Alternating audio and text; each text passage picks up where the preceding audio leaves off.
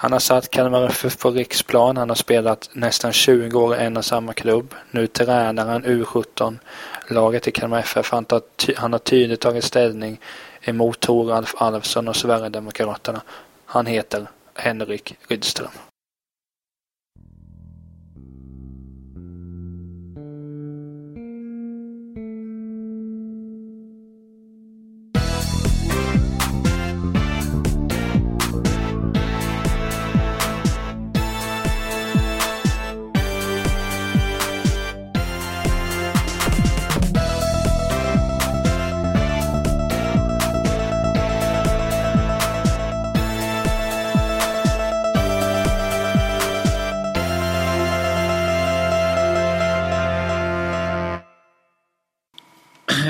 Du kort eh, berätta för lyssnarna vem, vem det är jag sitter och talar med?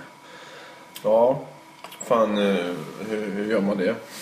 Um, Henrik Rydström. Um, mångårig fotbollsspelare kan man säga så. I Kalmar FF. Uh, eh, spelade 20 år i A-truppen. Har sen också hela tiden nästan under min karriär försökt att ha olika sysslor och inte begränsad mot fotbollen. Och jag har jobbat på lokaltidningen här i Kalmar. På Barometern, recenserat skivor, skrivit sport, skrivit kulturnöje. Varit på Expressen, DN, nu är jag på Sportbladet. Jag har haft rätt mycket åsikter om eh, det mesta. Både fotbollsmässigt och eh, samhällsmässigt. Eh, Sen pappa till Tuva, tio år, inte minst. Vi kommer återkomma till både åsikter och, och det. Men om vi börjar med fotbollen. Att du är en av få eh, som jag kan komma på som spelat i stort sett hela sin karriär i en och samma klubb. Alltså varför tror du det är så få som gör det nu längre? Att det är inte, jag ser ju få i Kalmar FF nu som spelar som kommer spela här 20 år. Utan det kommer mm. säkert vara Holland eller ja. något sånt som lockar. Alltså vad, vad tror du det beror på? Alltså att samhället är rörligare än vad det var för 20-30 år sedan. Eh, går man tillbaka eh, och går tillbaka lite till så, så hade du ett yrke kanske under, under nästan hela din, ditt yrkesverksamma liv. Eh, så ser det inte ut längre. Det är ju enklare att, att byta ort och man rör på sig i större utsträckning än vad man gjorde förr. Och det påverkar fotbollen också. Och till det så kom ju Bosmarreglerna 95 som gjorde att det plötsligt blev mycket enklare. Det blev lite mer spelarens marknad än, än eh, klubbarnas marknad. Och jag vet inte vilket år som det infördes Bosman i Sverige men det innebar ju också då att för tidigare var det så att om jag hade kontakt med Kalmar FF sen gick det ut så kunde inte jag gå till någon annan klubb utan Kalmar FF ägde mig ändå. Vilket är helt bisarrt. Så sådana saker påverkar och sen när det väl sätter sig så så försvinner det här som innan var viktigt och det var ju att man kanske var lojal och att man eh, gjorde rätt för sig på det sättet. Jag är väl präglad av en annan tid kan man väl säga. Eh, och jag kände tidigt att fasken, om jag kan spela i Kalmar FF under min karriär så, så, skulle jag vilja göra det. Sen så ska du nog vara lite... Eh, alltså det är många faktorer som ska falla samman, eller falla samman kanske blir fel, men de ska sammanfalla för att det ska bli eh, bra när du spelar så länge eh, i, en, i en och samma förening. Det är ju lätt att du eh, tappar kanske lite motivation. Du kanske kommer in i en period då du inte får spela. Och det finns många saker som gör att du söker dig vidare. Men för mig har det funkat hela tiden. Och sen tror jag också så här idag då Kalmar FF är i ett läge där man har blivit så pass bra att man helt plötsligt har ögonen på sig. Så gör du bra ifrån dig Kalmar FF så kommer lag från kanske lite större ligor eller lag från, som är lite högre upp i hierarkin. Och då är det svårt att säga nej. Ja. Jag var ju rotad socialt med ju, så att eh, det gjorde det svårare att flytta på sig. Jo, jag menar sen har man, har man familj och hela den biten så är man ensamstående det är bara att testa vingarna helt enkelt. Mm. Det är det ju. Och vi värvar ju numera spelare som kommer hit som fotbollsspelare. Och då är de också mer benägna att, att söka sig vidare. Ja. Man ser det som ett, ett, ett, ett steg bara. Jo, men det var som jag tänkte på idag när man läste Sportbladet så säger Erton, Djurgårds Erton då att han, han ska ju bort i sommar helt enkelt. Och det kan man ju... Jag hade inte tyckt det var synd om han stack men det är ju för att jag är rädd för honom som spelare. Men jag, jag, det där får man också... Eh, det har jag ju varit tydlig mot mina lagkamrater. Som har kanske kommunicerat liknande. Som sagt att ja, men jag siktar på att komma iväg. Jag har sagt till dem att ja, det är möjligt att du gör det. Men det ska du inte säga i media. Nej. För att vi har en publik som kommer hit och tittar. Och de vill inte gå och titta på, på oss om vi uttrycker att vi vill vidare och iväg. Varför ska de lägga pengar på oss då? Jo. Så det är viktigt vad man kommunicerar. Sen är det klart som en sån spelare som Erton att det, eh, alltså, du behöver inte vara raketforskare för att fatta att eh, folk tittar på honom. Ja, ja. Men det är väl just det där att gå ut med det i tidningen. Eh, Ja, det finns ingen anledning. Det är lite som att man liksom man ser ner på, på, på där man är. Jo. På, på eh, laget. Det är bättre man säger då att mm, jag har ambitioner, jag hoppas kunna nå ja, någon stor, av de stora ligorna. Men just nu så är det fullt fokus på Djurgården här och nu. That's it. Liksom. Som sagt, spelat en, en i Kalmar i princip hela karriären. Men sen lyssnade jag när Kristoffer Triumf äh, intervjuade i Värvet. Så nämnde du, bra intervju för övrigt.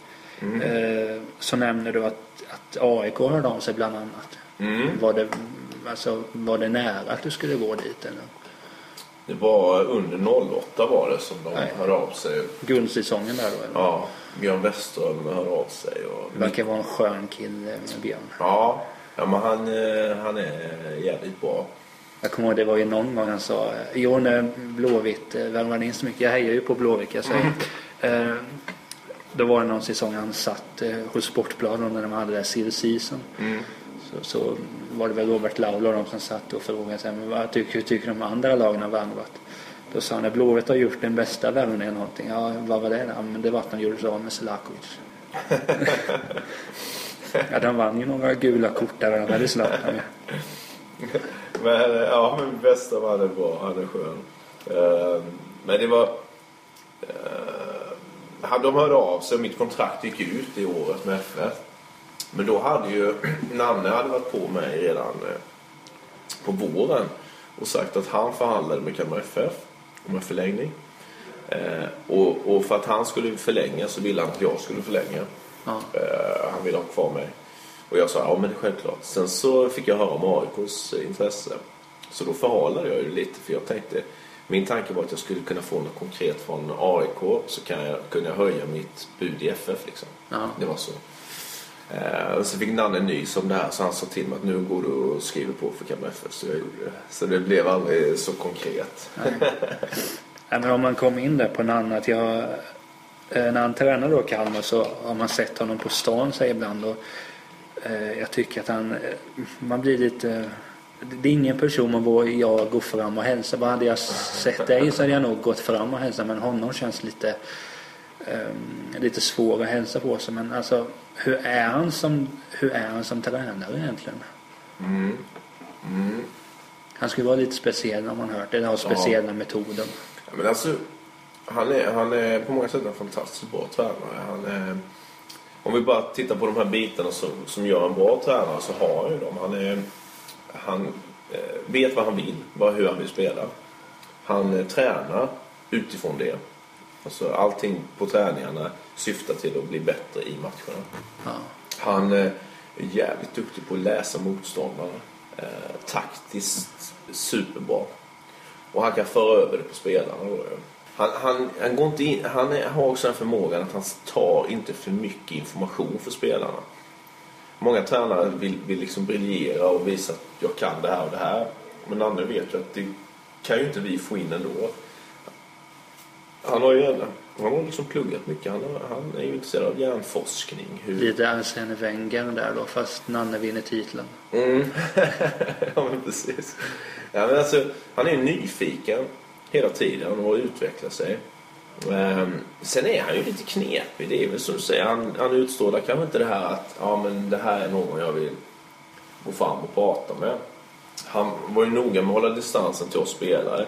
jag kände han ju väl men det var inte så att han det var inte så att han kom fram till mig efter en träning. Fan hur känns det nu Henke? Jag tänkte vi skulle göra så här. Utan han, han är boss och kör fullt ut. Um, men han tar inte heller någon konflikt. Han går inte in och skäller ut någon som vissa andra gör. Utan, uh, ja, men speciell och också nyfiken på andra områden. Bara fotboll, hjärnforskning som jag nämnde. Österländsk eh, filosofi.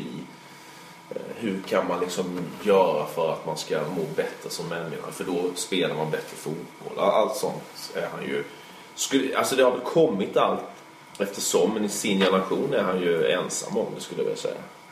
Men när du sa lokaltidningen förut att du har skrivit det, hade inte... Eh, för jag har läst ganska mycket barometer genom åren. Mm. Eh, men hade inte Nanne också någon kolumn där jo. då och då? Och det var ju också filosofisk. Alltså, man fattar ju ingenting. Nej, det var ingen som gjorde det. Det kanske säger mer om dig själv. nej, men det var lite så. Um, det var, nej, det var, det var inte alltid man förstod vad han menade. men alltså, eh, fotbollen då. Alltså, när du nu tittar tillbaka till din, på din spelarkarriär. Eller, nu är det väl IFK Berga som... Så den är ju inte helt avslutad. Nej, vi får se. Det är nog. Men, ja, Men vi, den om vi säger den professionella mm. karriären. Alltså, kan, kan, du se tillbaka på den och känna att det var någonting du har gått miste om eller att du bara är jävligt stolt? Alltså jag är, jag är...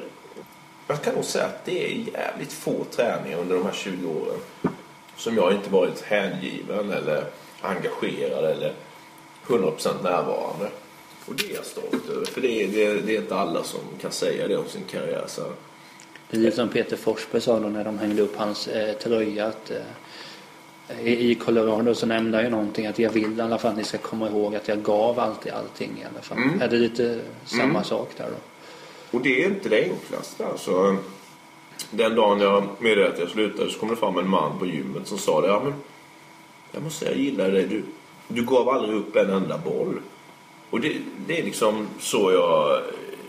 Ja, men det, det är ett bra epitet alltså.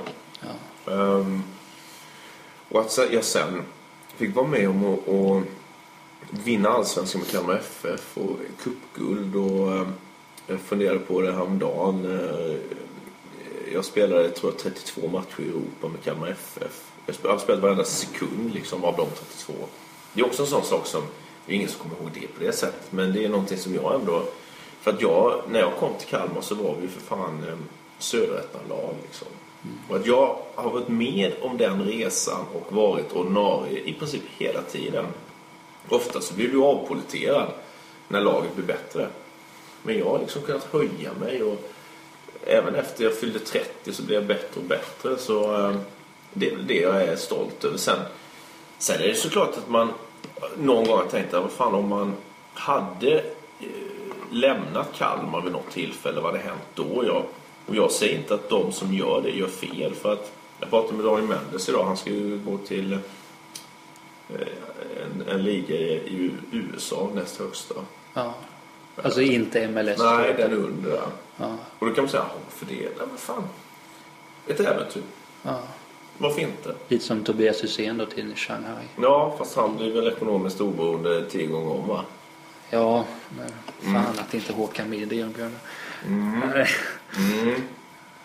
Nej, men nej, jag, jag är... Det är väl kanske så att jag, jag var lite för säkerhetsspelande. Jag, jag tror att jag hade en, en dimension till i mitt spel om jag hade men jag har alltid retat mig på att göra misstag och så har det blivit att jag kanske spelat lite för säkert eh, för att inte göra misstagen. Det har varit en styrka men det kanske har hämmat mig också. Det är väl det enda jag ibland kan tänka på. Men det är alltså på när jag eh, jag flyttade till Kalmar 0 vad blir det, 10 kanske 09 010 någon gång. Mm. Eh, men innan dess hade man ju åkt dit och tittat på er då när ni spelade borta vid Fredriksskans. Så nu låter det ju som fjäsk från min sida. Men det var ju då Rasmus Elm var i sitt esse där omkring. Mm. Och han var ju sjukt bra men på något sätt så tyckte jag det var roligt att se dig för jag kunde identifiera mig med den någonstans. Mm. Att det behöver inte vara de här, det behöver inte vara cykelspanker och sulor eller sulfintar. Det kan vara säkert sidled. Eh, bra, bra spel helt enkelt. Säkerhet och ja, det var på det sättet mer fascinerande att se dig spela än Rasmus Elm. Sen är det olika spelartyper visserligen. Ja men alltså ett, ett, ett lag behöver ju det här betongfundamentet va. Och jag, jag har besett mig lite som det och Rasmus, jag, vi är ju vänner. Han pratar om det ibland liksom. Nej fan, jag, du gjorde mig bättre. Ja. Men sen är det ju som så att ett lag kan ju inte ha elva identiska spelare. Nej, det det, vara, det är ju så. skulle det vara elva Rasmus Elm hade det inte gått bra. Skulle det vara elva Henrik Rydström så hade ju inte det heller gått. det det hade inte varit optimalt. Inte många mål där kanske. Nej men apropå Rasmus, är det en av de bästa du har spelat med eller? Mm. Victor M var grym säsongen 2008. Ja just det. Han liksom fick allt att stämma. Eh, Sjukt bra vänsterfot också. ja ja, men han hade allt liksom. Och, men Rasmus har ju en dimension i sitt spel som är... Alltså, när, när, när våra yngre spelare idag jämförs med Rasmus så vill jag egentligen bara... Ja, skulle jag vilja säga att det, det, det är ingen som har haft det Rasmus har alltså. Sen, sen är både Melker Hallberg och Filip Sakakidis jätteduktiga men de är ju inte där Rasmus var. Där var ju Rasmus redan när han var 16-17. Alltså en sån mogenhet och kunde värdera situationer och skapa tid. Och också det här att han måste inte framhäva sig i varje aktion. Det tycker jag är rätt unikt. Alltså, så hyllad som han var. Men han kunde ibland bara spela en enkel sidledspassning för att det var det bästa för laget just nu. Men det tänkte jag på när han var eh, offside skrev jag ett reportage om honom för något år sedan. Mm.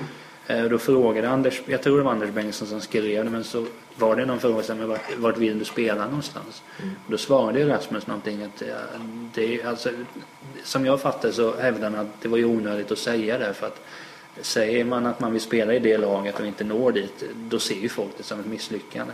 Något sånt. Mm. Jag menar det är nog inte många jag vet inte hur gammal han var då, men det är nog inte många ungdomar som ser det på det sättet någon gång under sitt liv. Nej. Utan, Nej, nej, men han är ju, han är ju sån liksom jätteklok och, och eh, trevlig och vänlig och ja. Alltså, så har det alltid varit. Jag menar, han skickar ju alltid sms och Ja, hur fan hur är det nu? Och gick till matchen och lycka till nu. Ja, men vänta, fan har inte du landskamp liksom sådär? Jo, jo, men det är inte så, det är inte så viktigt va? Skön kille. Mm, verkligen. Men nu är du då tränare. Det var U ungdoms 17 va? Du är tränare. Ja, precis. Alltså är det chefstränarrollen du har där eller? Ja.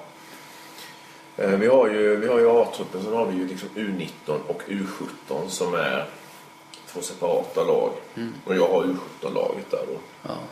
Men vi säger som, vad är din, alltså, din tränarfilosofi? Hur, vad går den ut på? Är det, ska det vara fint spel? Ska det vara brotta fotboll? Eller? Ja men ofta så, så är det väl lite så att man De som har fördom om mig som fotbollsspelare så, så tänker de att vad fan eh, Rydström vill bara banka iväg bollen eller sådär. Men, men jag var ju inte riktigt en sån spelare. Jag var ju rätt. Det var lite som du sa innan. Jag, det var inte överstegare och cykelspark och sådär. Men, men någonstans så har jag ju spelat funktionellt liksom. Och kunnat haft rätt bra, eh, bra värderingar. Och, och, och eh, jag har inte varit den som bara stått och dunkat iväg bollen. Men, men framförallt så vill jag ju ha ett, ett lag och ett spel som, som spelar med, med, med hjärta och passion. Och där man fattar. För det är så mycket snack nu om Barcelona och Bayern München. Eh, och deras anfallsspel och passningsspel. Men vad är det som gör dem så unika? Ju det är att de går ju för fan ut i varje match och lägger ner hela sin själ. Oavsett om de möter Bochum eller mm, vilket lag det nu kan vara i spanska ligan som Barcelona Elche. Ja. Så, så går de ut och spelar med, med passion alltså, och gör ett fruktansvärt bra jobb i defensiven. Jag menar, kolla hur Ribéry, han jobbar ju stenhårt för att vinna bollen. Så den insikten Eh, är, är det första jag vill liksom ge mina spelare. Och jag, jag, jag kan tycka vi har tappat det lite i svensk fotboll. Um, det har blivit... Zlatan, jag menar, är ju en spelare som, som har jobbat otroligt hårt för att komma dit han är. Tyvärr så är bilden av honom att han bara haft talang. Men så är det inte. Han har haft enorm talang men har jobbat det är bara att läsa hans bok så får man ju reda på en hel del där. Ja, men alltså, han, det, han har ju verkligen lagt ner sin själ i det. Och, Ja. Men, men det, jag tror att du har väldigt många som, kom, som, som är duktiga talanger som tror att ja, men Zlatan är, har ju bara liksom... Nej, det är inte riktigt så. Så jag tycker vi har tappat lite den biten. Så det, jag skulle, om, om jag skulle få välja fullt ut så skulle jag vilja spela med, med en jävla löpvillighet. Eh, i, I båda riktningarna alltså. Ja. Sen så gillar jag, gillar jag passningsspel, men man behöver inte ha bollen bara för bollens, bara för att ha den liksom. Ehm, Det måste finnas ändå en, en vilja att såra motståndaren, kan man säga. Är det något speciellt lag du tittar på så för att försöka hitta inspiration? Eh, Alltså, ja, det, det, det, ja, alltså, det, det går ju inte att jämföra, men eh, så som Barcelona var under Pep Guardiola, de är inte alls lika bra nu. Eh, men jag, jag, de började ju få kritik där, vilket känns helt jävla befängt. Eh, man kritiserar dem för att det blev tråkigt. Men den, den balansen de ha- hade med att hålla i bollen och ändå ha djupledslöpningar och då kunna sätta in de passningarna. Och sen spela med sån vilja till att, att försvara sitt mål. Det var, ja, kan vi nå eh, eh, halvvägs tänkte jag säga. Då har vi blivit rätt bra. Då blir det fart här på grundfrågan. Men jag tänker som så här, bara kort, alltså den här diskussionen har ju pågått länge huruvida alltså att vissa lag är inte värda att vinna för att de spelar så tråkig fotboll. Vissa lag är mer värda. Alltså den här diskussionen överlag, tycker du, alltså om du tänker rent tränarmässigt eller supportermässigt också, om ditt lag skulle spela relativt, om man ska säga ful fotboll och vinna serien. Då måste man väl vara nöjd med det. Ja. ja. Men vi blir beskyllda för att vara tråkiga. Vilket jag tycker bara var befängt å andra sidan. Men, men vad, vad innebär det? Jag menar, det handlar ju om att hitta ett sätt att besegra sin motståndare. Det är inte svårare än så egentligen. Nej. Sen så kan man ju då bli det här eh, passningsspel. I fjol höll vi bollen mycket i backlinjen. Jaha. Vi blev hyllade för det av vår publik. Och jag kunde känna att varför? Jag menar, motståndarna tycker det är rätt bekvämt att vi håller bollen i backlinjen. Eh, och man kan bli lite så här, ja vad fan. Vi, vi nöter passningsspel och vi ska spela oss fram. Men sen är det ändå en utspark och ett motlägg och sen ett målchans som gör att vi vinner matchen. Lars Lagerbäck brukar påpeka det i Champions League-studio. Han brukar sitta och gotta sig när något lag då gör mål på någon skitsituation. Och bara, ja, här ser man ju, men det, det är enkelt att göra mål ibland. Och det är ju det, är det som är det roliga med fotbollen. Att man, man kan ha så mycket filosofi och man kan vara så skicklig som helst och sen är det ändå någon jävla inspark och nickduell och sen är det mål som avgör matchen. Men Sen är det just, eh, sen som jag nämnde att jag är IFK Göteborg-supporter och det är klart när det i fjol var snack om brottarfotboll och allting det här. men sen är jag också som sådär att jag ser det ju så enkelt att okej men skulle Blåvitt skulle alla deras matcher gå ut på att till exempel Mattias Bjärsmyr skickar långbollar på Lasse Wihlborg om i Södern och Blåvitt tar hem guldet. Man blir svinglad. Alltså skulle de spela jättefin fotboll och komma femma, då orkar man ju knappt med livet längre liksom. Nej. Så hela den diskussionen, det är, det är väl ett av felen Jonas Tern har gjort. Att han tjatar så förbannat mycket att det måste vara så fin fotboll. S- Sen kan vi också förstå att det är roligare att se fint spel än en långboll. Men sen kan ju visserligen lång, 70 meters långbollar inte så, det är inte så dumt att se en sån då och då. Nej, det är ju inte det. Alltså, variationen, det, det, det, jag menar, det handlar ju om att, att, att ha en spel, spelsätt som ökar sannolikheten att man vinner fotbollsmatcher. Ehm, sen, där jag är i, i, i, det här U17 så handlar det inte dock om att vinna fotbollsmatcher. Det handlar om att, att utbilda spelarna. Och då kanske det är så här att vissa grejer eh, jag har till exempel de äldsta i mitt gäng är födda 97. De yngsta 99. Vissa lag, klubbar, spelar bara 97. Eh, Vi gör inte det. Det gör att vi kanske förlorar några matcher men på sikt så blir de här 99 och 98 bättre av det här då ju. Eh, Men så kommer du på seniornivå så, så går det ut på att vinna fotbollsmatcher. Ja. Och då, då tycker jag att om du nu då eh, om, du, om du som tränare inte använder de metoder som finns för att vinna fotbollsmatcher så, så, så bör du ju kritiseras. Liksom. Ja. Men det blir lite så att de som kanske spelar fint och inte vinner använder det som ett skydd. Liksom. Jo, men vi spelar fint. Eh, jo, men, men du tycker det är roligt att vinna fotbollsmatcher och då måste du kanske addera någonting till det här. Jo. Och vinna. Sen finns det alltid grader i helvetet och uh, Ljungskile 2008 var ju sinnessjukt tråkig fotboll. Så var det fembackslinje och bara skickade och sparkade ner. Va? Någonstans så finns det en gräns liksom, för hur cynisk man får vara. Uh, men det som man pratar om Gävle länge här då. Om, det, om nu de är så förutsägbara och tråkiga då, får, då är det upp till motståndarna att komma på ett sätt att besegra dem. Liksom. Ja, för om man ska se det så så måste motståndarna vara ganska dåliga egentligen om de inte... Ja. Ja, ja men Gävle spelar så här.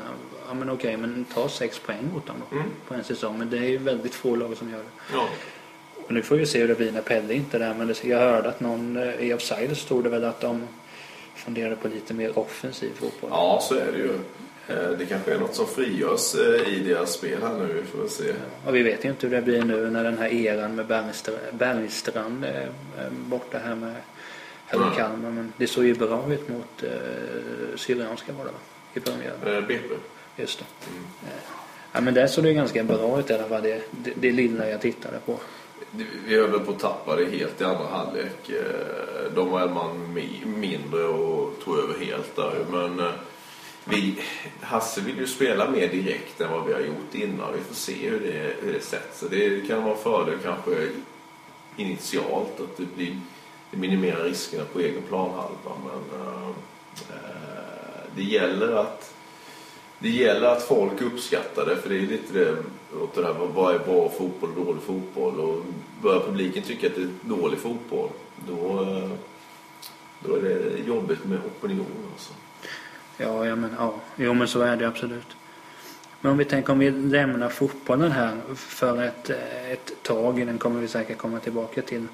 Eh, som sagt, Värvet intervju nämnde jag och då var det ett speciellt, nu vet jag inte om jag eh, förstått det här rätt, men då pratade du och Kristoffer om att eh, vissa säger att man ska se målbilder, att jag ser mig själv hålla den här pokalen. Mm. Men som jag uppfattade så hade du något annorlunda, att det var som så här att typ, jag vill inte skämma ut mig eller någonting.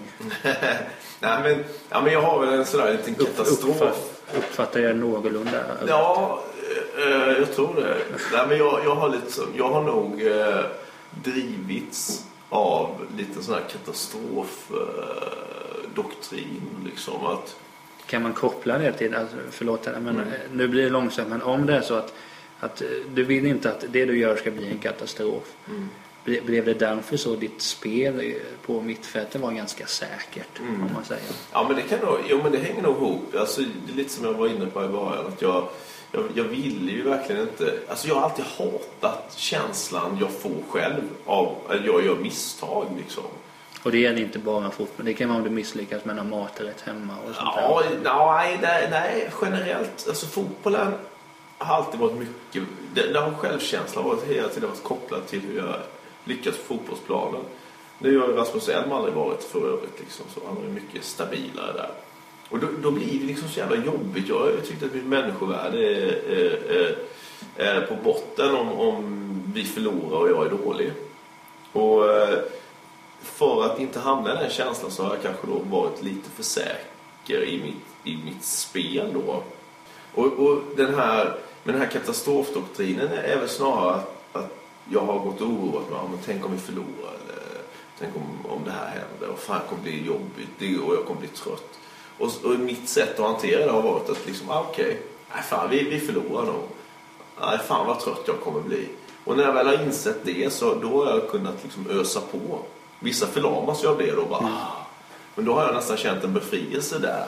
Och det, har- det har liksom varit någonting som har gett mig eh, kraft och eh, jag har gillat den, det tillståndet. jag känner att jag kan relatera till att jag har alltid känt när man pluggade Mm. och skrev klart tentan så tänkte man bara okej, får jag två poäng så är jag nöjd liksom.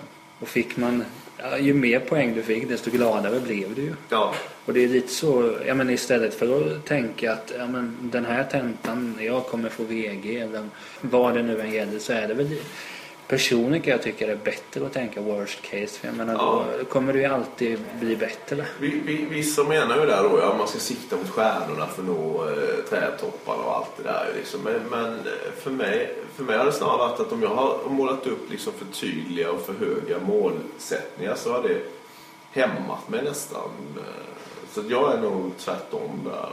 Sen så tror jag det är viktigt att du, du, du, du tror att du kan Alltså det var väl det problemet med vad Kalmar FF i början.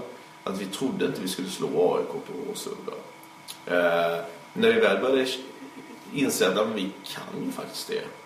Då, då började vi göra det också. Så att du får ju inte heller, du får inte heller vara så, så att du inte tror att du kan uppnå grejer. Men, men jag trodde ju många gånger när vi gick ut mot AIK på Råsunda att ah, fan, det kan bli gå åt helvete idag kanske.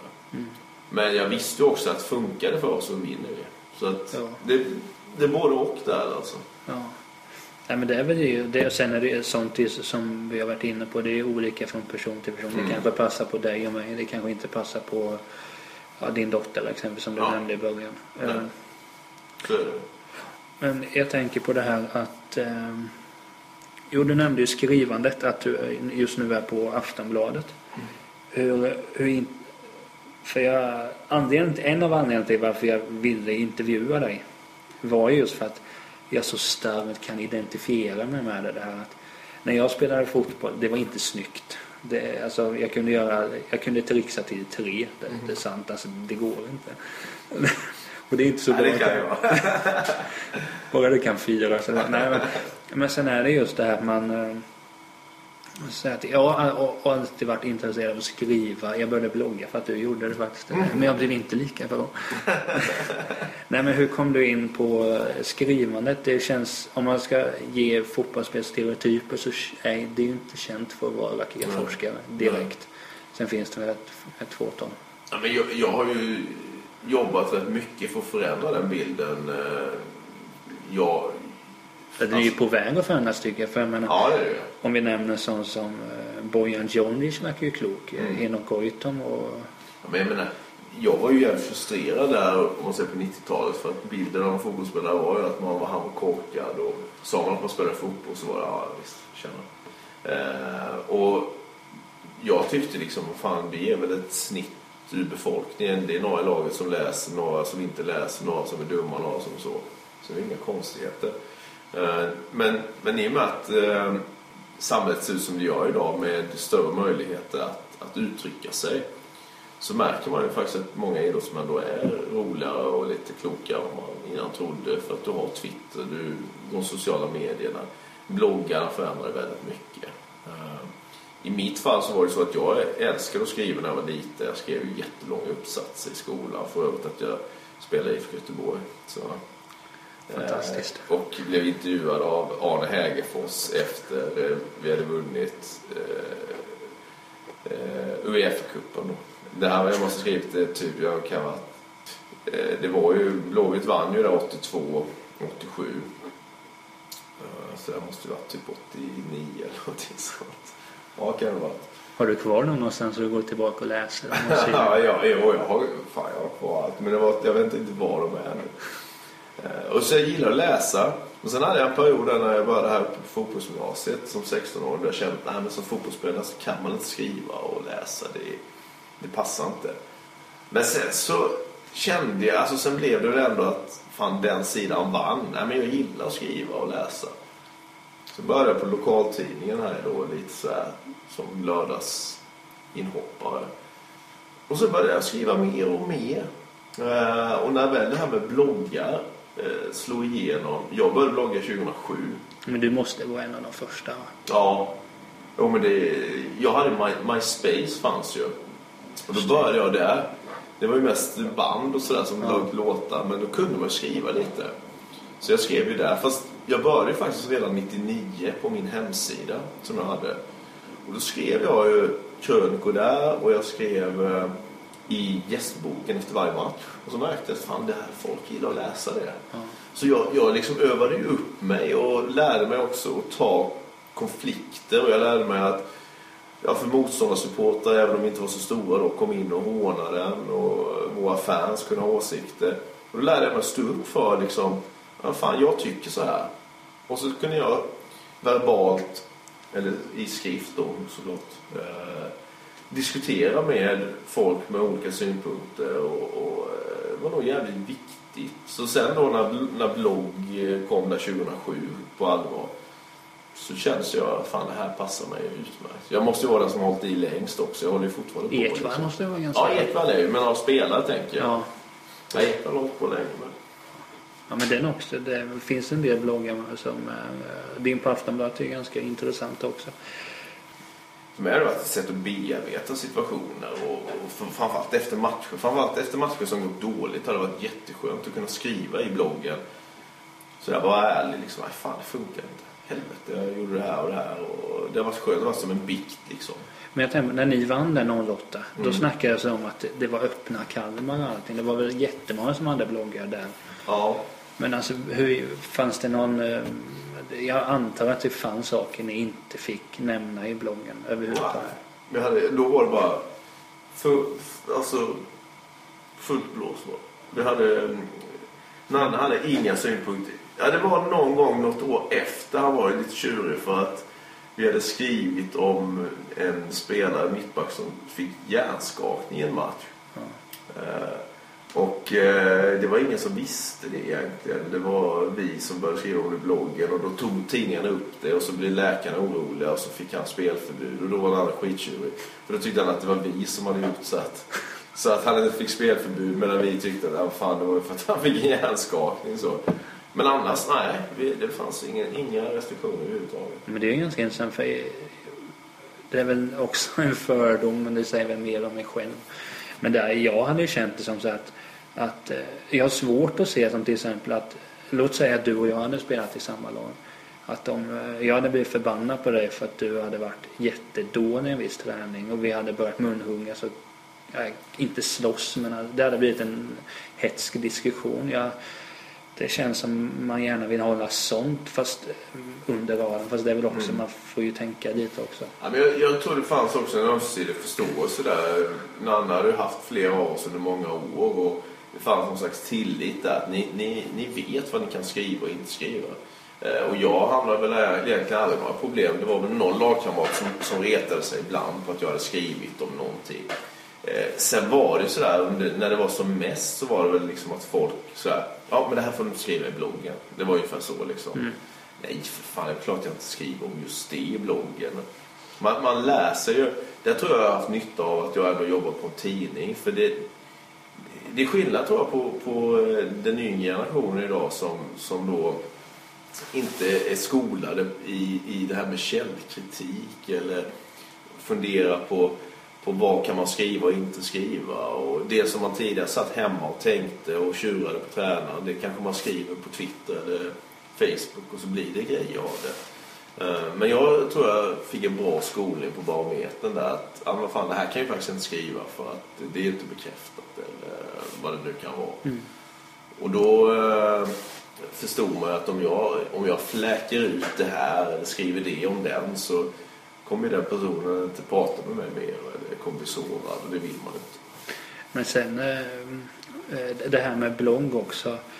Eh, Nanna hade väl också någon sägning, det tyckte jag var lite kul. Men han, han sa väl under någon upptaktsträff då. Det säger, alla säger att det var ni två som vi, att det var därför det var kul att titta på det. Kan till viss del hålla med. ja, jag tror det var tråkigt år hörde jag. Alla lag fick inte ens gå upp och snacka. Det. Nej, nej men eh, han hade väl någon sägning sådär så fort eh, Rydström ser en journalist så springer han eller någonting. Ja. Alltså, eh, Och han hinner alltid fatt. ja, nej, men han, han Nej, men det, jag, jag har ju verkligen inte haft något emot. Sen så märker du nu att jag är ju inte, sur, alltså jag är inte helt enkel att få, få tid sådär. va. Men jag, jag har ju insett mitt ansvar som eh, fotbollsspelare och sen då har jag varit lagkapten och till det i en liten klubb som inte får så mycket medieexponering.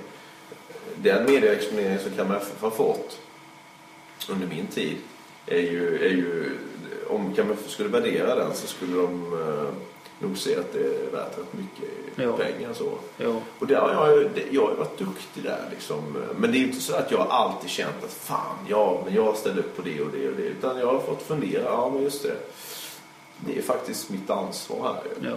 Sen har någon raljerat över det va? Och, eh, och så. Va? Men eh, alltså jag tror det nu, nu har väl KMF fått börja rannsaka sig själv igen. För att vi har under de senaste åren gått åt att bli mer slutet. Journalisterna får inte komma in i omklädningsrummet längre och sådär. Men det fick man 08 då exempelvis. Ja, vi har ju vi stod ju skrattade åt AIK, de här som hade mixat zon. Vi bara, vad, vad fan, kom in i omklädningsrummet. Nej, vi får ju inte det. Vadå får inte? Nej, men AIK har ju mixat zon. Jaha. Vi, vi hade väl inga problem att någon kom in. Alltså då på Fredriksskans 08 vann guld. Det var ju folk överallt i omklädningsrummet, även när vi förlorade. Så du skulle kunna se Johan Norenius på Expressen när han jobbade där och han skulle kunna komma Ja. in där. och- Jag har aldrig bara väldigt in folk. Liksom. Det var ju ingen aning. Det, var man förbannad någon gång så gick man in i bastun så satt man ju där då till de gick hem. Liksom. Det var ju inget så. Men det har ju förändrats. Eh, vilket jag tror är, eh, det, det är liksom inte, det är inte bra. Sen när det gäller med bloggar, jag bara tänker på det. Ska en blogg ha livskraft och, och vara läsvärd så måste du ändå vara uppriktig i den. Eh, och jag tror att jag själv- framförallt då har varit det mot mig själv och varit, kunnat skriva om saker som folk känner att nu är han liksom uppriktig här. Men jag har inte målat upp någon bild av att jag är felfri och perfekt även om jag gillar att framhäva mig själv. Men det gör väl alla? Ja, men, men jag har samtidigt också kunnat verkligen vara kritisk mot mig själv. Och det, har du inte det så blir det nog jobbigt eh, och då är det svårt, då är det svårt för folk att relatera till det tror jag. Eh, det kommer jag ihåg, eh, jag vet inte om du minns det men när du hade Facebook, nu vet jag inte om det, om det var din sida eller om det var någon annan tomte som bara hade skapat i ditt namn. Nej, jag, jag hade en sida. Men då, då vet jag, för jag tyckte det var så ballt att du fanns det skicka en vänförfrågan. Så skrev vi ibland till varandra, mest jag skrev. Ja. Då vet jag att han, det var ju många år sedan, då vet jag Ja. att han någon gång skrev till dig att jag tycker att du borde eh, dina texter, att du borde göra en bok av det. Och det står jag ju fortfarande fast vid. Jaha, ja. Det hade varit jävligt ja. kul. Ja, men det, det, det, var, det var jag. Det, var inget, det fanns inget fejkkonto så tror jag. Eh, och, och där kan man säga så här, jag har ju alltid varit mån om att och faktiskt försöka svara och skriva och... eh, Och det var ju samma som när du hade Twitter, jag vet, Mm. när du skulle hålla det där första majtalet. Eh, ja, två, tre år sedan kanske. Mm, något sånt. 2012. Då, hade vi, då kommer jag ihåg, det många som skrev till men för mig var det stort. Då hade vi ju så här kontakt, eh, Mm. många tweets till varandra om vart det var. Jag vet, jag skrev några efter och berömde talet. Kanske därför jag kände. Jag kände som att jag hade haft... Jag är så dålig på namn egentligen. Men... Ja, men jag har säkert tjatat på många olika Eh, nej, men så, nej men det är ju det och det är det man kan uppskatta. Det ser man ju alltså bara man tar den diskussionen att det är ju det som gör att man uppskattar folk. Att man alltid tar sig tid för att nu kanske det låter dumt men en allsvensk fotbollsspelare är ju lika mycket värd som jag som har ett 9 till 5 jobb liksom. Så är det ju. Och det är ibland man kan störa sig när man märker så här folk på Twitter skriver, jag behöver inte nämna några namn, men skriver till person X och han vägrar svara. Och då tänker man ju bara, eller hon kan det ju också vara att, Mm. att det är lite skitnödigt. Ja, men jag, där tror jag ju att, att jag och den generationen jag tillhör Kalmar FF och, Alltså när vi kom fram med Kalmar FF så var ju då FF Söderettan eh, Man hade ingen ersättning, man pluggade eller jobbade. Liksom, det, fan, det var verkligheten.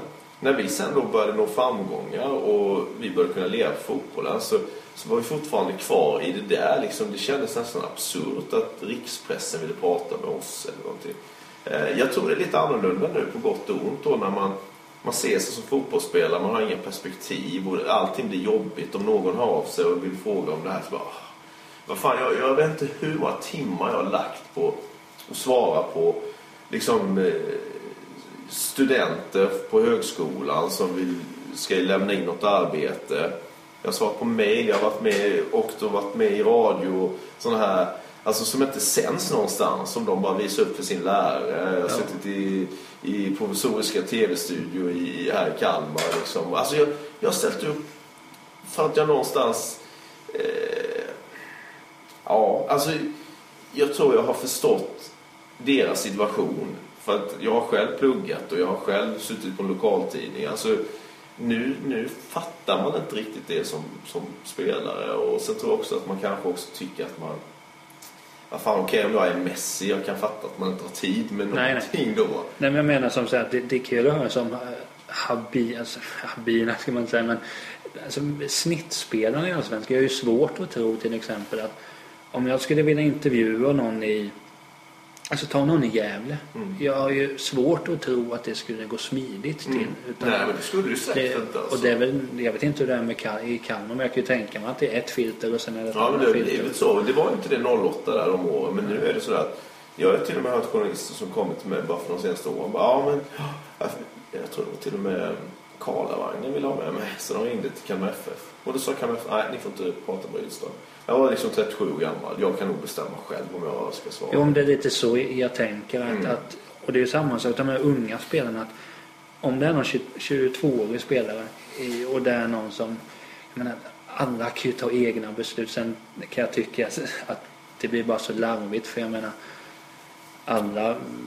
Alltså, om du skulle tycka det här upplägget var lite ointressant då hade du ju bara tackat nej. Mm. Det hade ju inte varit värre än så. Mm. Och så hade det varit för andra så jag är bara glad att, att eh, du ställde upp. Ja men alltså jag, herregud. Jag, jag, ja, man måste någonstans förstå sitt, sitt ansvar i det. Och, och jag har också känt så här, vad fan, att om, om du skrev till mig på Facebook eller om du skrev till mig på Twitter så har jag ändå känt liksom en slags eh, eh, en glädje i att, i att människor är intresserade av dels mig men dels Kalmar FF. Det är det jag menar, nu tar man det för givet som spelare. Liksom, vad fan, jag har varit ute på alla fotbollsskolor i hela regionen. Liksom. Jag har varit mm. ute i, de skickar från skolor, kan du komma eh, och prata en kvart i en klass? Ja visst, självklart. För det är bra för Kalmar FF. Och så delar jag ut lagbilder och sen får de här någon att relatera till och så går de och tittar på oss. Men det orkar inte spelare idag göra liksom. De är för bekväma Ja, men lite enkelt. så är det va. Ja, men det är men sen, alltså, alltså på ett sätt kan man ju förstå det men sen samtidigt så tycker jag personer överlag när man ska få tag här till den här podden och så många har ju gått så smidigt som med dig att mm. eh, jag får reda på din mejl, vi mejlar, okej okay, vi kör det. Mm. Men vissa har det ju gått ja, filter genom filter, återkom nästa vecka så gjorde man jag inte svarade återkom nästa vecka. Ja. Så, det känns så bra. Jo, jag menar men det är samma sak att om du har skrivit en bok som säljer lika bra. Alltså, du, du är fortfarande en människa som mm. vaknar och sover och äter frukost som någon vanlig dödlig. Mm. Jag kan uppfatta att, att eh, många man har, att du är en sån här person att nu ska man inte säga, nu ska jag inte säga, eller jag säger så att antingen så gillar man det eller så är det någonting mm. man stör sig på. Mm. Alltså är det någonting, jag kan tycka att om Ja, ibland kan jag få storhetsvansinne och tänka som mig själv också. Att antingen älskar man mig eller så gör man det inte. Men det är väl någonstans ett gott tecken kan jag tycka. För då mm. gör man alltså, då gör man ju någonting bra. Mm. Men, alltså, det är ju så här. Och jag antar att det är väl säkert folk som har sagt både det ena och det andra till mig genom åren. Du hade någon stad i Värvet vet jag. Det var så jävla kul. Jag kommer inte ihåg sa. Ja, men det, var, det var en kille från Trollhättan som hade ringt. Ja, ja som hade lämnat... Just det, det var några dagar innan värvet där. Jag var sånt långt eh, meddelande ja, det, några, men det vet ju att, att många stör sig som fan på mig. Alltså, och eh, ibland så kan jag känna att men hur kan jag det? Jag är ju jättehärlig och rolig liksom så.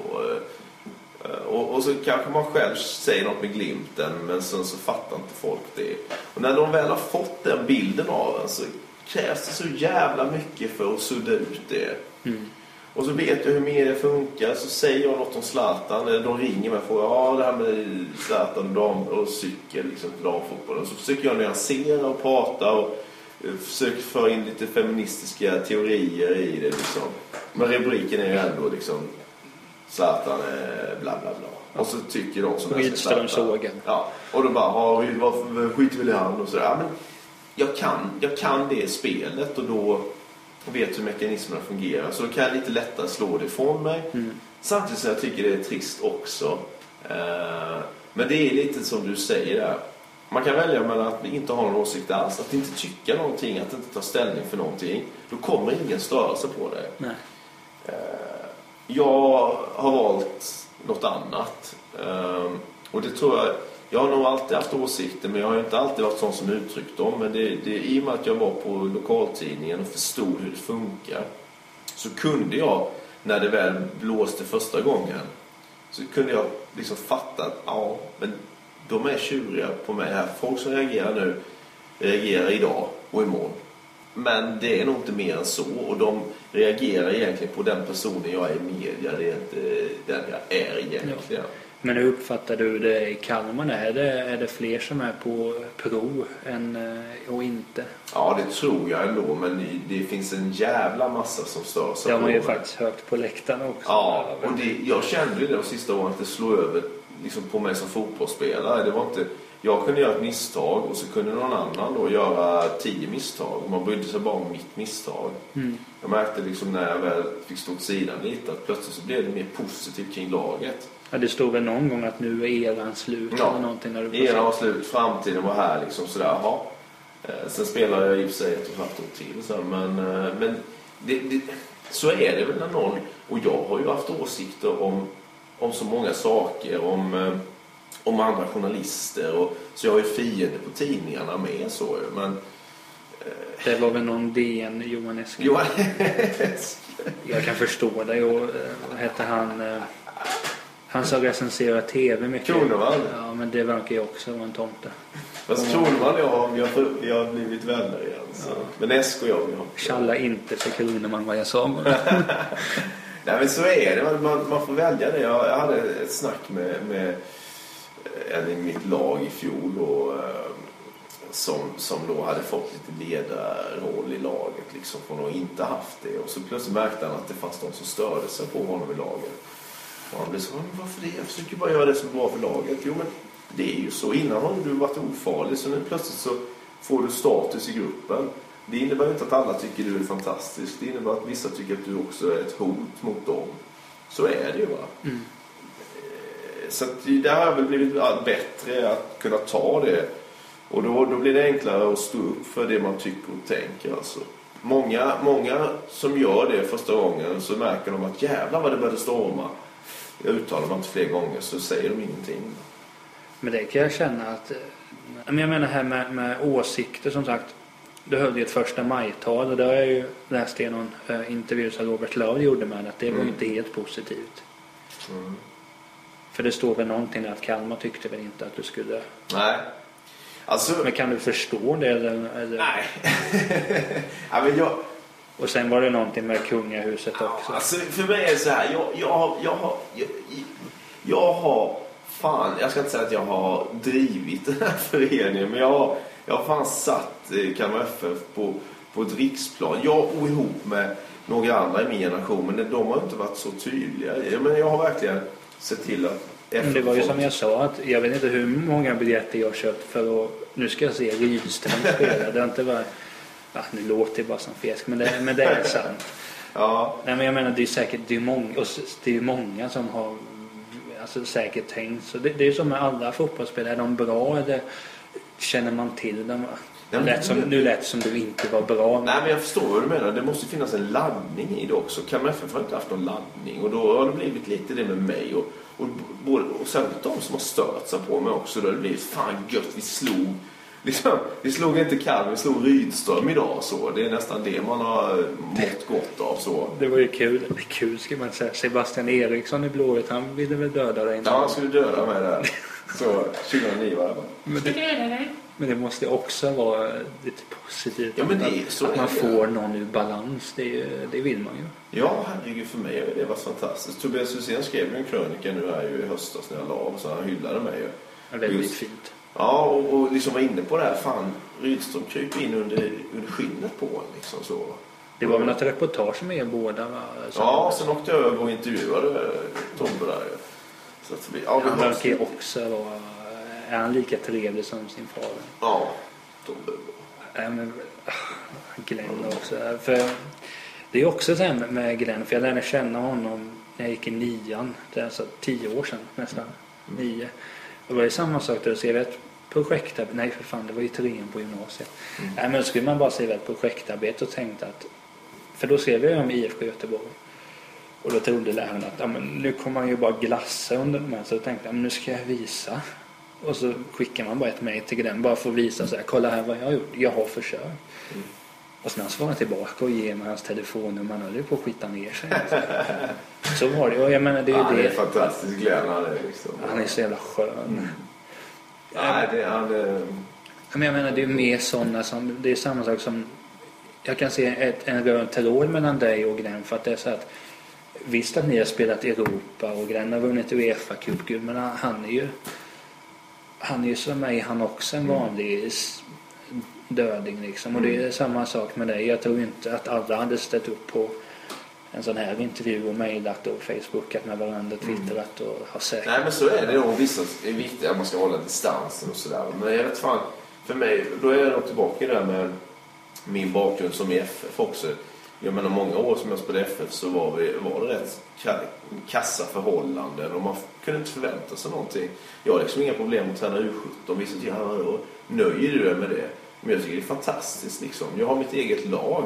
Sen att vi då sitter i, här där det kanske inte är lika fint som borta i andra änden på Guldfågeln. Men det här är mycket bättre än Fredriksskans liksom.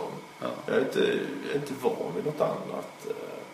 Sen så kan jag tycka det här med frågan med, med, ja, eh, med första maj-talet och det där liksom att eh, just det att jag fan stridit så hårt för FF i så många år. Och sen håller jag ett första maj-tal som är Alltså det, det, det var ett, handlar om att ta ställning i synnerhet mot liksom, rasism och sverigedemokrat och främlingsfientlighet. Och då får jag skit för det. Liksom. För mig är det helt obegripligt. Och sen då skrev jag en krönika varför jag är emot kungahuset och då blir jag inkallad. Men jag har aldrig fått höra från Kalmar FF att fan vi tycker det du gör är fantastiskt. Tack för, för allt du gör. Men det, alltså, det kan jag också tycka, det, det blir så alltså, jävla larvigt inte. För jag menar, det fattar väl vem som helst att du har ju åsikter som liksom de i ditt U17-lag har. Och det är, väl, det är väl klart. Nej precis men, men det var väldigt många som tyckte att Men så är det väl på många företag kan jag tänka mig. Att om man ser fotbollslag som företag, vissa... s- Ja, en del ska man väl hålla under radarn kanske. Ja, Sen samtidigt så, ja.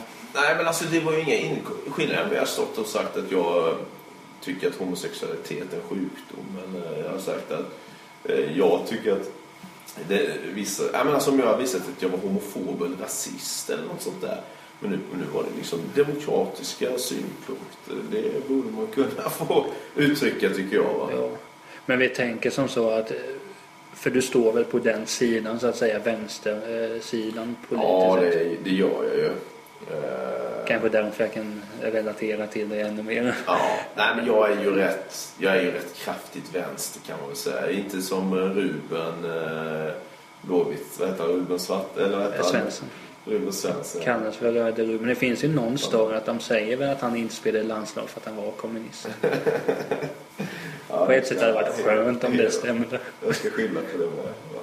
Nej, jag är inte kommunist men, men eh, för mig är ju det, jag, alltså det är liksom också en sån sak att många spelare, fotbollsspelare tar inte ställning.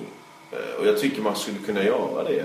Det innebär inte att man måste veta en massa om politik, men man måste man har ändå en syn på vad man tycker är rätt och riktigt i ett samhälle.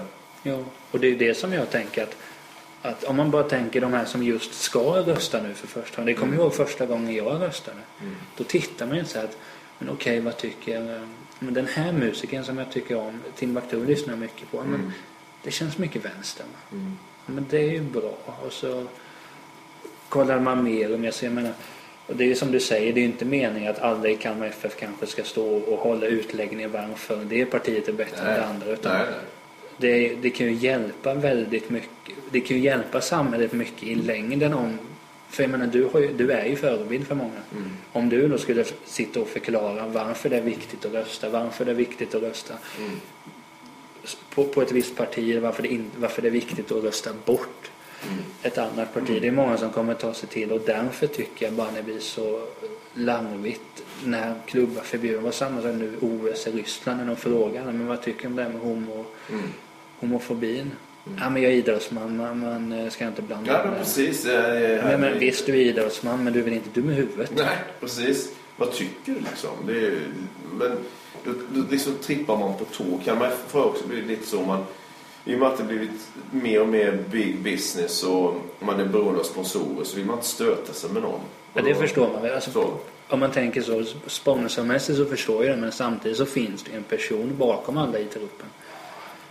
Det, det, det, jag tycker det är så enkelt att, att motivera det med att säga man kan med själv bara kunna säga nej fan vi är inget politiskt parti, vi tar inte ställning politiskt men vi tycker att eh, Henriks ställningstagande för ett, eh, eh ett empatiskt och demokratiskt samhälle eh, Det är, vi stolta över att vår kapten gör liksom. Men jag menar jag som var där, jag uppfattade det inte som, som sagt det var mot rasism. Men jag menar det är ju 90% i landet som ser det på det sättet. Så Ja. det var ju inte att du sticker ut. Nej, det var ju inte så att jag, nej precis. Och du stod ju inte och sa till exempel att eh, kanske man borde säga att Reinfeldt är helt fel på det. Ja, jo. Nej, nej. Det var jag- inget sånt, inne på utan det var- det, det, mitt, mitt tal handlar om varför är det viktigt med, med jämlikhet. Eftersom, eftersom det finns undersökningar som visar på att ett, ett ojämlikt samhälle är ett våldsamt samhälle. Så att det är det viktigt att ha jämlikhet. Så, eh, varför är det viktigt att ta ställning? Varför... Eh, Men det sen när du hade hållit, blev det så här kalla, inkalla på möte med högsta hönsen i klubben? nej, det, blev, det, det blev lite senare. Sen Svante då, vår klubbchef, fick ju ta mig i försvar väldigt mycket. Men sen blev det, ja, men sen blev det lite andra grejer sen som då resulterade i det. Och det, jag märkte ju också att eh, vår publiks eh, kritik mot mig ökade. Alltså hur man såg på mig som spelare. Det är också sjukt Mm. tycker man. Men det var väldigt många som hörde av sig och tyckte att ja, det, det liksom var inte det jag sa i talet utan det var det att jag höll talet som irriterade dem. Nej, det, ja. Nej, men jo, men jag tänkte när vi pratade om, om uh, göra röst hörd och sådär. Jag läste eh, idag lite så. Du har ju legat i kamp med Toralf. Ja, Men det bör väl alla göra egentligen. Ja, för mig, för mig är det obegripligt att, inte, att, att man kan krypa så jävla mycket för, för sådana idioter rent ut sagt. Vet du vad som är det dumma? Jag kommer när Sverigedemokraterna ja, inför senaste valet så står de ju alltid jag tror han kom fram och började snacka med mig. Ja. Men det, man- det märktes ju att han var IQ-befriad. Alltså det, Mm. Grejen är att han, vi har ju haft en sponsorfotboll med, med Kalmar FF där vi då sponsorerna För han är väl ganska hardcore Kalmar? eller? Ja, det är han ju. Då, då, Det enda positiva med honom kanske. Ja, det, det gör ju fan att man blir beklämd också. Men då var han med. Alltså, så, då fick han vara med och spela sponsorfotboll. Nu har han väl inte gjort det på ett tag, men jag vet att han var med där något år. Och det känns också så här, fan hur kan vi låta han vara det? Men då kommer man ju till det att om, det var inte okej för dig att hålla tal. Nej, Men det var okej precis. att ha sponsor från en... Exakt den eh, reflektionen gjorde jag också. Eh, och det är så mycket jävla, jävla krypande för, för eh, idioti. Och där, där är det för många som inte kliver fram. Alltså. Men jag, jag gjorde så. det. Jag tror det började, började 2009. Ja, för jag läste det var, det var någon gammal Niklas Orenius hade skrivit den. Mm. Och det var, det var Sydsvenskan tror jag. Ja. Och det var ju också att, eh, det, vad var det han sa någon gång att du vet inte vad du pratar om för du bor på Boholmarna eller Mm. vad det heter. Du, ja, gå i Norrlinen så skulle du se. Mm. Men då ger det ganska mycket svar på tala. Jag åkte den bussen väldigt mycket förr. Mm. Det var aldrig några problem. Men, men det är som Sverigedemokrater överlag att de vet ju inte vad de snackar om. Alltså det är någon trygghetsgrej. Att, att de har blivit upplärda att ja, men munkyare de snor cyklar. Ja. Så är det. Ja, men alltså, alla människor har ju fördomar och för mig har det varit nyttigt att spela i Kalmar FF eh, eftersom vi har haft så många olika nationaliteter som har liksom insett, ja fan, det kan vara från Nigeria eller man kan vara från Kosovo. Och man bara inser att men jag har ju mer gemensamt med dem än med de inför, införda i, Ja. i Kalmar liksom. Eh, och, och så blir man så jävla trött när politikerna inte går i svarsmål. Och jag gjorde så 2009. Dels började kolla på Sverigedemokraternas program, partiprogram. Och bara liksom, vad fan, hur kan folk rösta på det här? Sen så tror jag en del av då eh, undersökningar som man har gjort på invandringspåverkan och flyktingar och så. här. Ja. Jag kan tycka det är helt sjukt att man ska, ska behöva dela upp folk i det. Liksom, du kostar. Eh, nej, de kostar mer. Ja, då kan, får inte de komma hit. Liksom. ja, det är sinnessjukt. Ja, det är ju det. Men, men då, jag läste på så jävla mycket så att jag liksom fick ju kött på benen och kunde känna att äh, jag kan gå i svarsmål här. Jag kan gå i liksom, jag kan attackera. Så det har jag ju gjort i perioder. Jag har ju verkligen kört hårt där då. Mm. Jag, jag pratar ju aldrig om, eller om man säger så här, jag går ju inte i polemik med Toralf. Jag, jag liksom loss, jag läser ju inte vad han skriver på sin blogg. Han kan hålla på hur mycket han vill. Däremot uttalanden i tidningar och med de här breda politiska stråken. Det riktar jag in mig på. Ja. Att han finns inte för mig för han är bara ynkligt, ynkligt as liksom. Ja, nej men det är väl som man har känt att och det, det är ju samma sak här att tyvärr finns någon som tycker att rasism är helt okej. Okay. Mm. Så är det men, men det... Jag kan säga jag tycker det värsta är med Sverigedemokraterna är att de påstår att de inte är rasister utan att det blir lite... Ja, det är väl bara att se alla smygfilmer som kommer ut eh, vad de håller på med och säger där liksom. Ja, ja men alltså det, hela politiken bygger på att som, som eh, utlandsfödd eller om du då tillhör en annan religion så är du inte lika mycket värd. Alltså det är, jag tycker det är... Ja, om inte det är rasistiskt så vet ja, jag inte vad som är. Nej, det, och de kom undan med det. Det är det som är helt sjukt alltså. Mm. Ja, och det mesta tyder väl på att alltså, de kommer ju bli invalda nu igen. Ja. Och, ja, jag tror väl de blir invalda 2018 också om de inte gör bort sig själva med tiden. För det är väl nästan det man... Fast de, de kommer ju undan med så mycket för att de andra partierna inte riktigt kliver fram. Ja, men det är som det man tänker, bara spela upp ett scenario. Skulle några i, i något annat parti gå med järnrör och säga hora jävel till någon? Ja. Nej, det, vi såg, vi såg ju det gick med Håkan Juholt till exempel. Ja. Mona Sahlin. Mm. Uh, Lars Ohly har ju fått mm. sitt skit men mm. att gå med järnrör är väl helt okej. Okay. Nej, men det, det, säger allt alltså. Så blir det att ja, de säger som det är. Nej, det är det de inte gör. De säger verkligen inte som, de, som det är. Så att eh, det hade gått rätt lätt för de etablerade partierna att visa då att ekonomiskt att ja, men det är inte så här att vi måste ta av välfärden för att vi ska kunna ta emot invandrade flyktingar. Det är för så är det inte liksom. Det är snarare så att vi, vi tillförs i kassan. Sen ska man Men sen märker man ju det. Det var ju någon intervju med Jimmy Åkesson där då. Och det visar han ju själv hur svårbegåvad han är. Mm. Då var det något sånt här att, att om Zlatan då att eh, han var väl inte svensk. Nej. Men det var bra när han gjorde mål för Sverige. Ja. ja men du säger emot dig själv du Det är ju lite så. Det är ju samma sak som att säga att jag gillar inte Rydström men eh, det är fina passningar slog. Mm. slog. Mm. Men ja, det är väl typiskt i det partiet. Ja, det blir, det blir motsägelsefullt allting. Alltså. Ja. Jo, jag tänkte på det med, med, med lagsammanhållning och sånt där. Det var ju någon, en situation här med Patrik Ingelsten när det begav sig. Mm. Vi, kan, vi kan hoppa där om du vill. Nej, nej, alltså jag... jag eh, jag har eh, absolut inga problem att, att prata om det. Jag brukar föreläsa om det ibland. Så du föreläser också? Eller? Ja, jag är ute och pratar lite. Ja. Så, inte om bara det. Nej, det... Om lagsammanhållning alltså. Ja, nej, men för det är det som är så intressant. Vi kan ju kort sammanfatta att, att din tjej blev tillsammans med honom. Eller före detta blir det väl då? Ja, vi, vi separerade i eh, och det, alltså det som gjorde att det var lite enkelt för mig var ju för att vi separerade på mitt initiativ. Mm. December 07.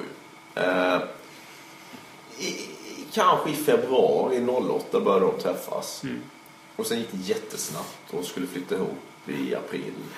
Pang, pang, pang, pang. Mm. Eh, mitt ex då. Eh, och eh, Patrik Ingensten som var min lagkamrat. Och då jag ändå, ofta efter träningarna så, så var han och jag kvar. Och man bastade lite och snackade och sådär. Mm. Uh, och sen har, hade vi, har vi ju en dotter tillsammans. Då var ju Tuva min dotter fyra år. Mm. Det känns som en känsla. Ja, det är helt, helt en, ja, det är en bisarr situation. Är. Och jag tyckte det som var så problematiskt var att jag tyckte det var så dåligt skött. För jag fick inte veta något. Och, eh, jag fick liksom luska fram allt själv och mm. sen så tog jag ett snack med Patrik så här och sa att ja, men det är helt okej att ni träffas för att vi, hon och jag har liksom inget kvar men ta det lugnt när det gäller min dotter här. Du, du, jag är pappa, du måste ändå lyssna på mig här då. Ja, ja, inga problem. Så gick alltså, alltså det gick jättesnabbt allting. De hade träffats som jag visste då i några veckor så skulle de flytta ihop. och det innebar att min dotter skulle vara där varannan vecka. Alltså det, det var så många grejer som missköttes vilket gjorde mig vansinnig i situationer. Eller i perioder kan man väl säga. Eh, och jag kände att jag fick hela tiden vara den som, som eh, tog tag i det och ja men vänta nu, fan, jag, jag hade ju den här överenskommelsen och nu har du liksom skitit i den. Mm. Och, och så skulle vi ändå gå ut och prestera tillsammans. Eh, och det kom väl i ett läge där, där jag, jag, fick jag hade ju kommunikation med Nanne där liksom och berättade för honom hur det låg till och han var väl inte jättenöjd för att han kunde inte, han såg ju komplikationerna ju. Och samtidigt, det var ju också, nej man ska inte säga att det är roligt, men det var ju även det i värvet intervju som nämnde du att Nanne hade sagt någonting att kärlek är ett gift eller någonting. Ja, ja det, var ju, det, det var ju faktiskt så här att jag fick veta det här i eh dagen innan vi skulle möta Ljungskile i den andra matchen i Allsvenskan tror jag det var.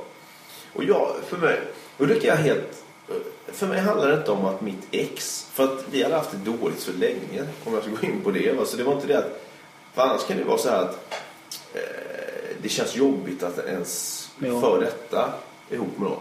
För mig var det här att min dotter skulle vara hos någon annan. Så för, för mig bara snurrade det i huvudet. Liksom, jag var ju pissdålig i den matchen. Och så efter, dagen efter tog han in mig och sa "Ja, vad var det med dig igår Henrik? Så sa, sa "Ah, alltså, ja, så berättade jag som det var då. Och han bara, "Åh, nej. Och sen så sa han ju det då att, eh, ja, det är inte mycket vi kan göra. De är kära, det är ett sjukdomstillstånd. Så jävla skön. Och jag liksom, nej men jag... Skillnaden är om det hade varit så här de hade varit att en otrohet och, Ja. och jag hade blivit lämnad och sådär. Då hade man ju känt Ja. att fy satan. Men, det, men så var det ju inte. Så vad, vad skulle jag säga? Och då sa bara Nanne till mig att jag förväntar mig att du är lika bra kapten för honom som det är för de andra. Ja, det är det jag menar. Alltså, nu, jag vill inte få fram det här se och hör-storyn om utan det är just det jag, det jag slår mig att, att jag måste ge dig ett bra betyg för jag kan tänka på jag hade nog blivit mer avundsjuk. Vad fan ser hon i honom liksom? Jag är mycket bättre och så. Mm. Men någonstans måste det vara, alltså, man, du måste ju också slå dig för bröstet jag tycker att trots det som hände man, man såg ju inte på planen vad som hände utan man hörde ju Djurgården men Ja. Men, nej, men jag, det, är, ja, det är ju en sån sak. Och det, det, var ju, det var ju killarna i laget sen. För sen så såldes han till Holland och då var de så liksom Fan, fattar inte hur du kunde det. Jag, vi, jag hade bara nitat honom liksom. Men, men det var återigen, för mig, för mig var det... det var dottern. Det, Ja, och jag tror att, så det är så här, men det är klart att man har de tankarna. För jag gick och tänkte, men tror han att han tar henne från mig? Alltså så, vad Ja. vet han? Så det, det ska jag vara ärlig och säga att jag tog mig ett snack med honom och bara förklarade. Du, det ligger till så här. Ja, men det är klart. Att jag, jag lämnade henne så att du, du kan, du, Du du, kan ha. Ja. Och han sa, han bara, "Ja, ja, ja." Och sen var det det här med dottern. Och, och det, det var skitjobbigt. Jag fick verkligen jobba så in i helvete med mig själv när jag kom till träningar. Men det var ingen terapi eller något sånt som det blev? Nej, men det borde man. Man, man inser ju sen, sen efter den säsongen så var man ju rätt sliten alltså i och med att man gått och dels pressen med att och försöka vinna allsvenskan och sen det här då privata och, och till det då att hela stan visste om det. Och, Ja, det är det som jag kan tycka var det, eller som jag kan det känns som det måste vara alltså, nästan jobbigare än alltså, För jag menar det är säkert många i Kalmar som har det så just Nu vet vi inte vad som händer. Mm. Men det är just det att ni är ju kända i Kalmar då. Eh, Nej, så var det liksom. Det, det blev ju... Jag kan tänka mig det var väl säkert, jag vet inte om det var löpsedeln men det var ju säkert många som snackade om det. Har du hört det här nu? Ingen Ja, men Ekvall eh, mejlade mig vid något tillfälle där då liksom fan nu, jag fick mejl här från någon som säger att du har slagit ner Ingelsten på träningen men då kunde jag ju, vi hade inte ens tränat den dagen så det kunde jag ju liksom, men det blev ju sånt snack då. Ja, det kan jag tänka pam, pam, pam, pam, pam. Eh, Men och det då blev det ju liksom ute på planen att man kände att nu kollar de och sen blev det att han gjorde ju mål varenda jävla match liksom. Så Han hade väl man- 19 mål? Ja, man fick ju liksom jubla där. Och det jag kände var liksom att ja, jag blir faktiskt glad när han gör mål. Jag, det var ingen skillnad. Om, det var inte så att jag tänkte fan gjorde han mål. Utan för mig var det liksom bara yes, vi gjorde mål. Ja, och då spelar det ingen roll om det var ingen Sten-Daniel Mendes eller... Nej. Och Eller jag, du själv. han, jag, tror att, jag tror att han kände det, att jag verkligen också tyckte det. Va? Och eh, sen så snackade inte vi vid sidan av, det gjorde vi inte. Liksom. Det var inte så.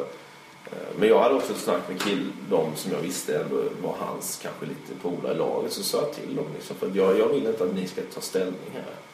Eh, ni, ni ska vara som ni alltid var. För att det, det kunde ju bli att de kände att nu kom Henke, nu får inte vi visa att vi pratar med honom för att han Nej, är exakt. kapten.